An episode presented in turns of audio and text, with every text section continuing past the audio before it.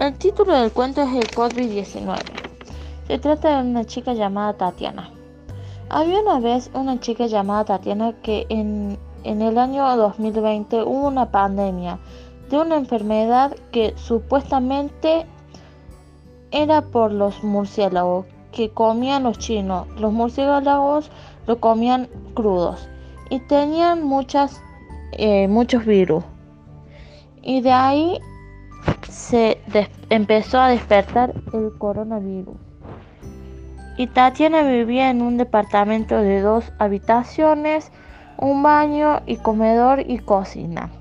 Y ella vivía con su hermano Benjamin y su papá Abraham.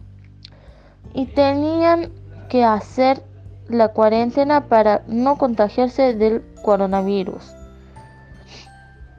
Y no se podían juntar con nadie de su familia, y este virus hizo que reflexionaran mucha gente, y sobre todo a Tatiana, que tiene que valorar a su familia y su plato de comida y su techo, porque hay muchas personas que no tienen para comer y no tienen para un techo para descansar. Y hoy en día estamos haciendo la cuarentena, ya vamos por 96 días de cuarentena. Tatiana vive en Argentina, en Córdoba, y por lo menos vamos a estar bien.